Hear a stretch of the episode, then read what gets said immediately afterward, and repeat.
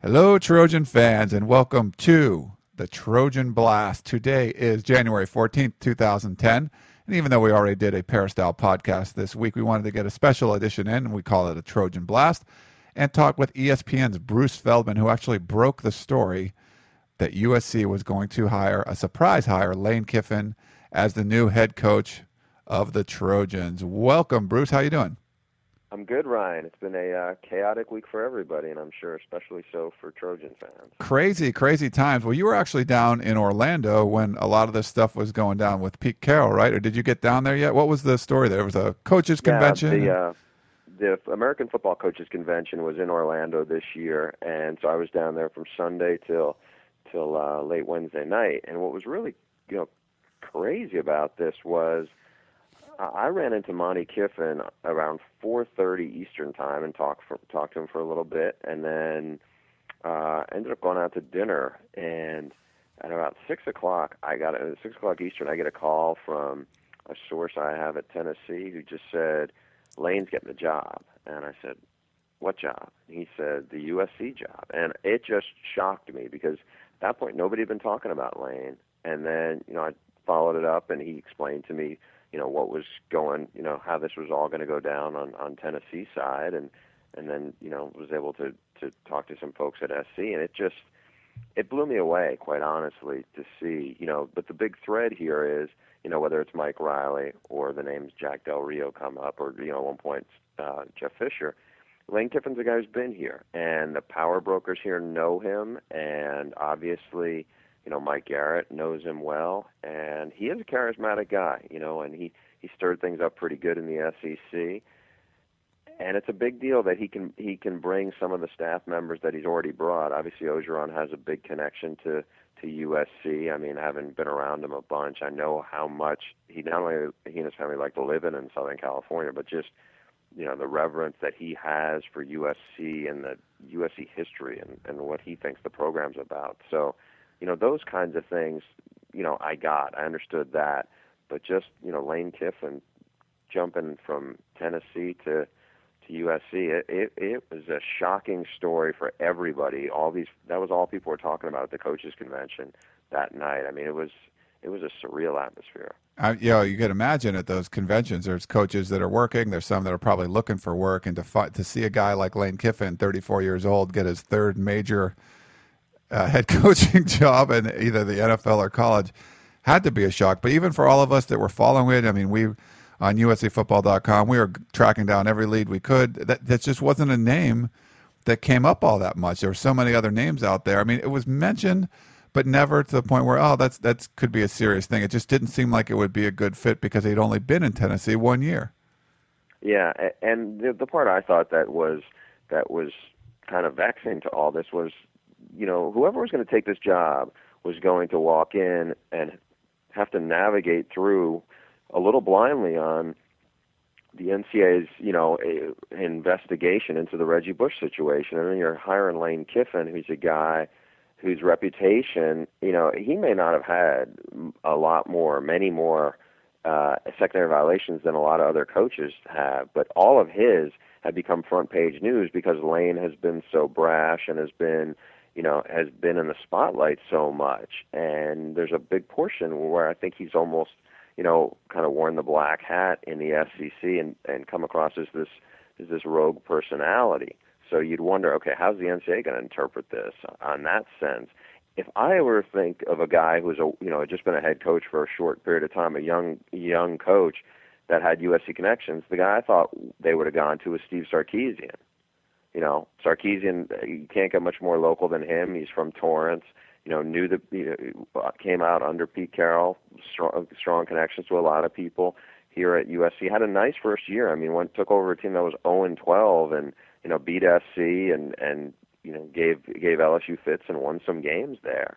But uh, but Lane Kiffin, big splashy hire because I think you can obviously Monte Kiffin, as Pete Carroll said, he's the probably the the greatest defensive mind co- uh, college or football has ever seen. I mean, that's a huge statement, and and uh, Orgeron knows his way around around USC. He's was the guy who helped uh, Pete Carroll build this thing in terms of stocking the stocking the talent base. So from that standpoint, those guys you're going to get with Lane Kiffin, whereas you know, with Sark, I'm I'm not sure that that would have gotten the people as fired up to see the staff he would have brought maybe from from up there if he would have had the chance to get the job. Yeah, I agree with you there. I mean, he'd only been in Washington one year. Uh, we did hear some rumblings that there might have been some language in his contract that would make it a little harder for him to return to USC. Um, you think maybe Tennessee should have put something like that in his con- in Lane's contract as well, especially especially with the buyout being as low as it was, eight hundred fifty thousand uh, dollars. That was kind of curious to hear that it was that easy for him to go without the kind of financial penalty you would expect. Yeah, it, it, that is a strange thing. Although having said that, you have a, a coach who's very young and had said all these things about wanting to be there, and and you would have thought they would have secured it a little bit more. That that was a surprising thing to come out of that. But then again, Lane Kiffin even said when he was at Tennessee early on, you know, I'm not making what a lot of the other coaches in my league are making, but I'd rather have that money go to my staff and so, you know, maybe that's also, you know, something that needs to be considered when you're thinking about the buyout and everything like that. But I think if USC really believed that, okay, this is the guy, I think the Trojan, you know, brass would have found a way to make it happen financially. Now, financially, $15 million for Jack Del Rio, that's a huge, you know, that's obviously a huge chunk of change. But I think if it came down anywhere, you know, south of that, I think USC – if it really believed that they had a guy who was going to do some of the things and win on the level that Pete Carroll has, I think they would have made it work and found a way to. All right, Bruce. Well, let's. Um, you know, you were the guy that broke this, and a lot of us are watching TV or people are on the internet. When they see the little ticker goes by, according to ESPN's Bruce Feldman, you know, Lane Kiffin's going to be the new head coach at, at USC. Can you take us through maybe that? You don't have to reveal sources and stuff, but just your general process of something like that? What happens when you have to break a big story like that, and what do you have to go through before it comes up and everyone sees it on ESPN? Well, when you get the tip, I mean, I, obviously, like all reporters, we're calling sources and checking, and you're getting a lot of misinformation, and you're hearing from other places. Um, you know, people are throwing out names, and I think sometimes, and I've been in this position a bunch, especially in the last couple of weeks, where you're on TV or on radio, and people are saying, "Who do you think makes sense?" I mean, when I got down to Orlando, I was sitting with some other reporters who I'm friends with, and you just start, you know, they were throwing out names of guys who they thought, you know, that would be a good fit there. And some of the names do make some sense. Now, some of the other names are guys who are successful coaches, and you could never imagine them handling the uh, the USC stage or the spotlight of Southern California, or they have any connections. And that's the big thing: is is what's the connections here so you know you try to kind of sift through some of that stuff. You're hearing different things. You're hearing things you know maybe this is something that's going to work out. This is a you know everyone has their own agendas. Well when i get this call from somebody i know was very credible uh with with lane kiffin's side of it you know i was shocked. I mean i just couldn't believe it at first. And then you know this person gave me all the details about what was going to go on down a timeline. And from that point I got the number of somebody to call there uh, to see, you know, I needed another source on that side of it, and then it started to go from there. On that, and then I call, you know, with ESPN because it's such a big company. I mean, my, we're told, at least, especially if you work, you know, any do any of the TV side of things, the first call is really their assignment desk and and to to to, to start wheels in motion. So I talked editor there and, and basically told him what I knew and what was about to happen, and then you approach it from okay, we will have two solid sources because obviously this is a huge story, and then go from there and, and reach out to all the contacts you have, and and try to reel it in from there. It is a really tricky process because a lot of times you may find out something where some of the people you know may not know it's for certain, and I think that was the case here, just because somebody told me who was you know very close to it and had to be one of those people in, a wheel in motion kind of person. And you know it, for me it was just a uh it was just kind of a frenetic thing for about 2 hours before you know before the thing goes on the ticker and before all of a sudden now with things like Twitter and obviously you know the message boards are are are crazy places with when Twitter, you just see it so fast or whatever. I mean, I don't think I tweeted about it for about an hour just because, you know, I was on the phone with people constantly, and it's almost uh, the last thing that you know you get to. But uh, it's a different world with with this with stories and breaking news now because honestly, and I was talking to a few people who were uh, coaches about this later that night. there's very few people really care about you know who has the story first. You obviously don't want to be wrong, but it's you know at the end of the day, shortly thereafter it goes on the ticker. Maybe you know in this case, I'm guessing it was probably 20 minutes after. You know USC is sending out a release to all the local media saying this is what happened. At that point, it doesn't matter you know w- where the story came from because then the story shifts to really what's what, what's important, what's going to happen from here and with so much fallout on the Tennessee side from this because there was so much chaos, and then obviously you have you have USC moving forward. I mean, it's just it really spirals out into so many different levels, and like I said, very few people think about where you know what's attached to it beyond that, but. uh it was a crazy couple of days, and it, it got really crazy Tuesday, Tuesday afternoon, and Tuesday night. Yeah, well, you you mentioned the reaction there too, and that's really interesting. Thanks for sharing that. How that that whole thing goes down. But were you surprised at all by the reaction in Tennessee? I mean, uh, my fiance is from Tennessee, and she was uh, very upset of all this going down. And they're, they're, very passionate fans down there. I've been to a couple games uh, at Neyland Stadium, and man, I mean, they really love their Vols. This was like a, a tremendous slap in the face to all the Vol Nation, and they were really pissed off at Lane Kiffin. I was I was a little surprised, not so much about the the venom but I think the level of that it got to where the the the reports I was hearing made it sound I was like wow that sounds very much like a riot you know and and you know fortunately no one got hurt or anything like that but um you know when you hear a police presence and then I don't know you know what's what's true and what's not true about what's getting reported there but you have so many hurt feelings of of fans who bought in. And, and you know what? I, mean, I give the Tennessee fans credit because Lane Kiffin was a very polarizing figure, and everybody in the SEC was pointing fingers, and the SEC and the Tennessee fans really did seem to buy in. And I think they were going to be very patient and expect. You know what? Phil Fulmer didn't leave a great, you know, leave things in a great place. I mean, the program was five and seven, and and you hear all this, you know, all the talk about how there was some discipline issues and different things. And Kiffin goes in there, and I think that there was, you know, this is almost to his to his detriment. The fact that because he's been so much in the news for all these things on the periphery and secondary violations, and whether some of this was intentional or not, I think a lot of people forgot that, you know, he actually had a decent year coaching. I mean, they were they were seven and six, which no, that's not great, but it's better than the five and seven. You saw huge strides that he made as an offensive guy with Jonathan Crompton, the quarterback, who had really become a punchline for for SEC fans. And and Crompton had a nice senior year. Montario Hardesty, he really turned around, had a really good senior year for Tennessee. And you think about it, I mean, everyone expected them to get blown out at Florida. They were very competitive there. The national champion Alabama team, they went there and came within a block field goal to win. And he, he had them competitive. So, but I, a lot of people are going to focus on that because, hey, it's Lane Kiffin and he's an easy target because he's made himself, you know, he's made himself that to a certain extent.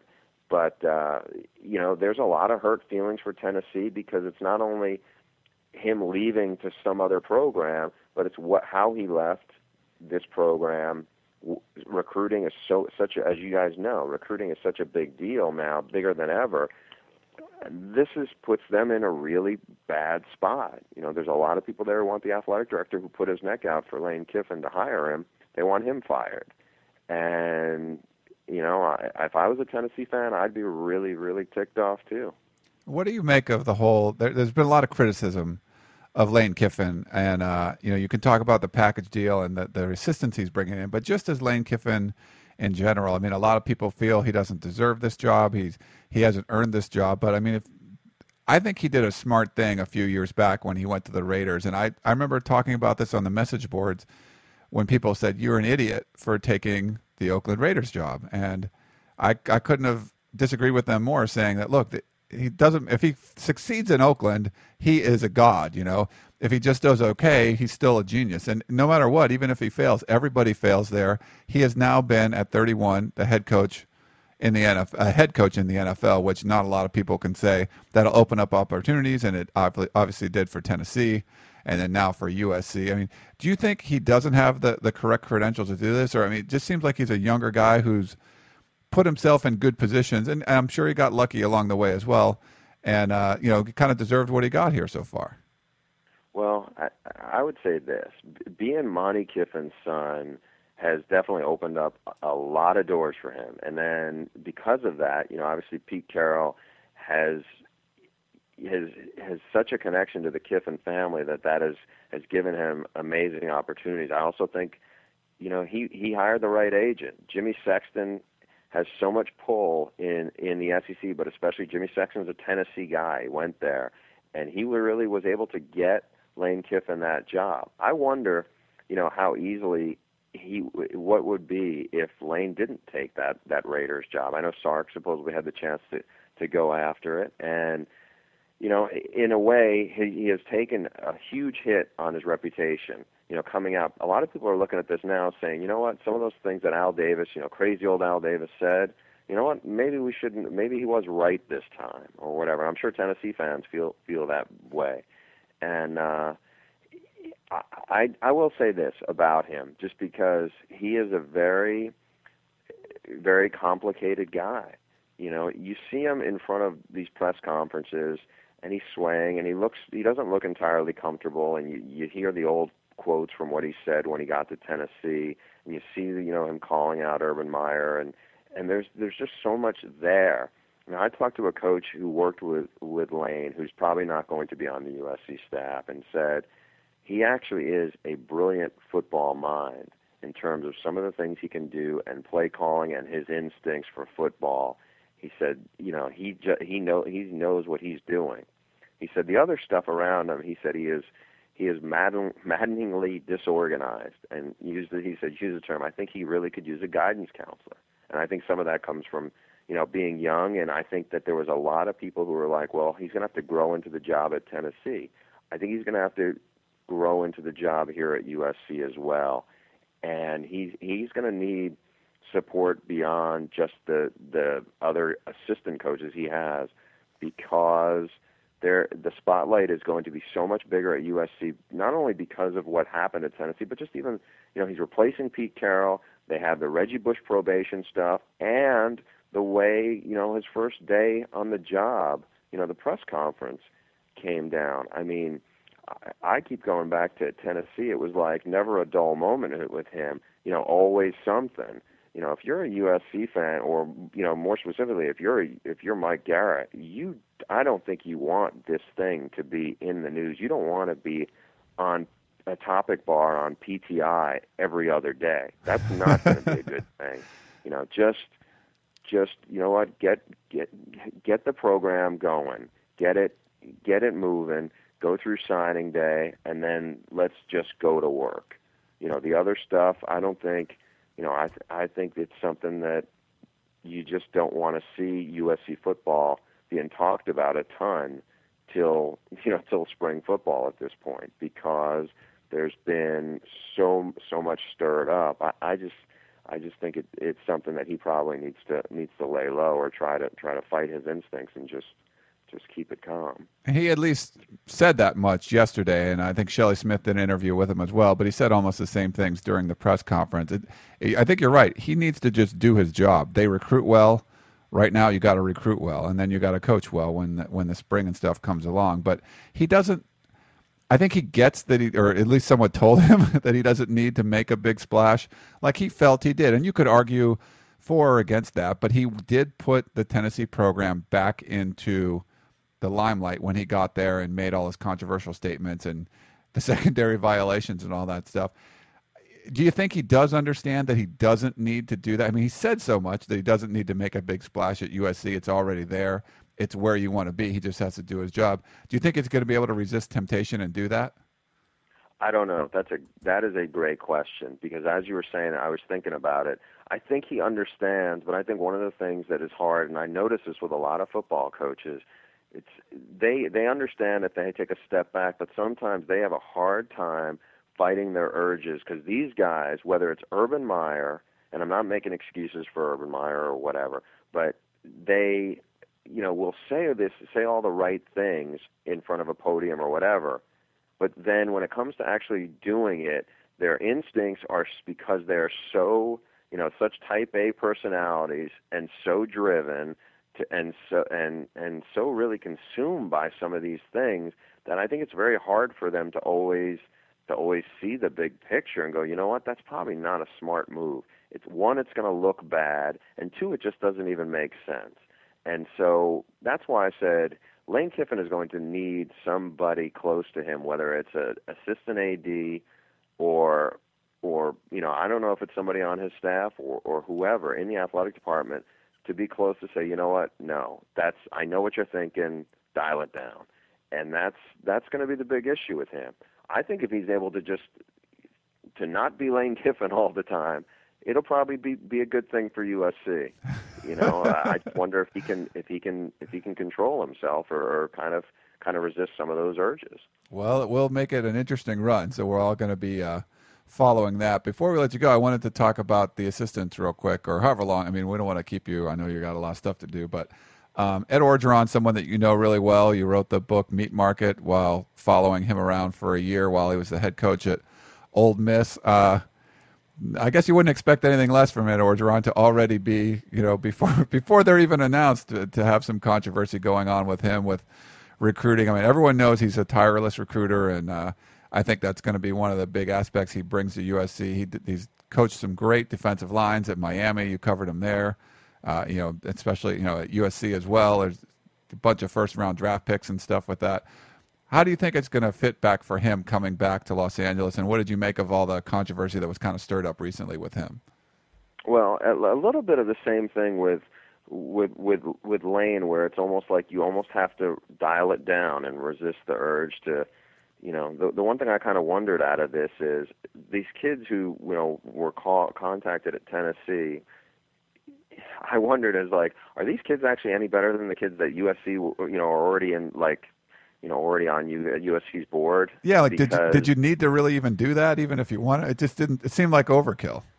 Yeah, well, well whether whatever it's whether it's you know ethically aside from that, I just was thinking, you know what? If you want to call, if you're calling a kid or to say, hey, you know what? We're we're we're leaving. We're going to USC. Wanted you to hear from us. Whatever, you know. But if you're recruiting the kid um, it's not like you're going to UNLV or it's not like you're going to to uh, Memphis. I mean, it's USC. Most of the guys who are on the recruiting board, I mean, they're they're probably as good, if not better, than those you know, than maybe the kids that he was talking to.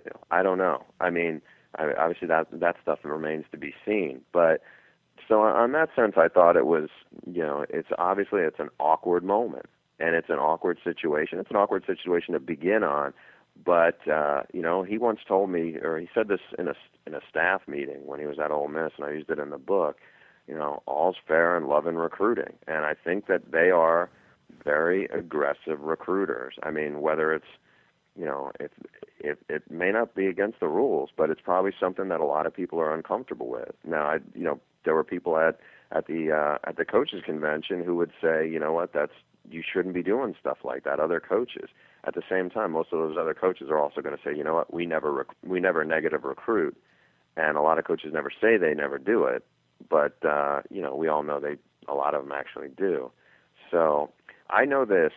He uh, he really when when he was back at Ole Miss and we I asked him a bunch of stuff about Southern California. I know how much his family liked Southern California, and being a guy who didn't grow up around around USC or in Los Angeles, I didn't know a ton about the history of USC, and he would go in and talk about uh, the history and what USC meant to him. And this is a guy who's from Louisiana. He's not a guy who who grew up, you know, you know, grew up with John McKay and that and that era. But he talked about, you know, talking to some of these former USC assistants from the, you know, from the John Robinson days and the John McKay days, and what they told him about what USC is. And and this was kind of a pedestal school to him you know, I know he's always been close to the boosters, a, a, bunch of the boosters here, and um, you know, I'm not surprised. I mean, whether whether whether Lane was here or not, you know, I I, I always had in the back of my mind I could see him coming back here just because he had such a strong feeling about USC. I mean, it was he, it was very different, you know, to hear him talk. He he had this reverence of when he was at Ole Miss, he he would love to go into these big SEC stadiums, you know, whether it was Tiger Stadium or you know, to, to go play Alabama in their place because of the history of what those places represented in the atmosphere. And he has that same connection to the Coliseum and to USC. So I'm I'm not at all surprised he's here. You know, for the rest of the staff, when I heard you know some of the names, obviously Chow's name came up came up early, and you know who knows, uh, you know how, how if that's entirely done or not. But uh, you know Tim Davis was another name, and I know that you know Orgeron was close to Tim Davis. I know that you know I, I always had heard that well maybe Tim Davis and, and Lane Kiffin weren't the greatest fit and all but he was a guy who I, you know had some good years here at USC and knows that that scheme that that Lane wants to run that Pete ran offensively that, that liked. So we'll see. I'm curious to see what other guys with the USC connections may may end up on this staff. Said it's going to be an interesting month leading up to signing day and beyond to see just not uh, staff and also the direction of how things go and and it's going to be crazy to see uh, see how signing day ends up playing out for these guys here and, and obviously at Tennessee too. Yeah, it's uh, looks like USC is trying to get the gang back together, and uh, I hopefully no, none of the Trojan fans wish any ill will towards the uh, Tennessee nation. Not just because I live with a Tennessee Vol fan, but you never want to see you never want to see something like that happen to a, a, a program like that, a good program, and there's a lot of great fans down there uh, at Tennessee. So we uh, we yeah. The other part of that is I always think there's an element of karma. You know, I, I remember seeing this with Florida State, Florida, Miami fans. If you start cheering when you hear one of their players has a legal trouble, like two days later, I remember one of the other schools, then their player got into it, and when the other fan base got into it, then their player gets in trouble. It's, I mean, it's weird how things work out. I mean, you just,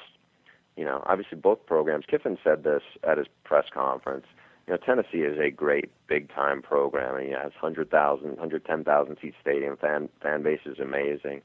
Um, and USC is a big time school. I just think, you know, they're different in what they are, and ultimately, and, and it may be as simple as this for a lot of people. And I'm sure this is something that Tennessee fans and SEC fans would would appreciate or, or kind of grasp. Lane Kiffin probably has a much better chance of winning a national title at USC than I think he does at Tennessee because at Tennessee he's got to he's got to deal with Nick Saban, and also LSU and Urban Meyer or Florida, and you know, and whoever else. When you're at USC, you are the big guy in the conference. There's no conference title game to play, you know. And I talked to some, I talked to one Pac-10 head coach who said, in our league, it's USC, and then everybody else. So, you know what? On that sense, it makes it makes a lot of it makes a lot of sense. Cool. Well, Bruce, thank you very much for joining us. It's uh, always great to get your insights and stuff, and I'm sure we'll talk to you again soon down the road. Keep uh, try to keep a little busy here. I know it's been slow for you, but just, just get yeah, some work done. I know, I know. It's been a, uh, hopefully things will slow down a little bit once the uh, once the Tennessee hire comes through. Yeah, that'll be the next big thing coming up. But thanks again, Bruce. Everyone else, we will talk to you next week on the Peristyle Podcast. This has been the Trojan Blast.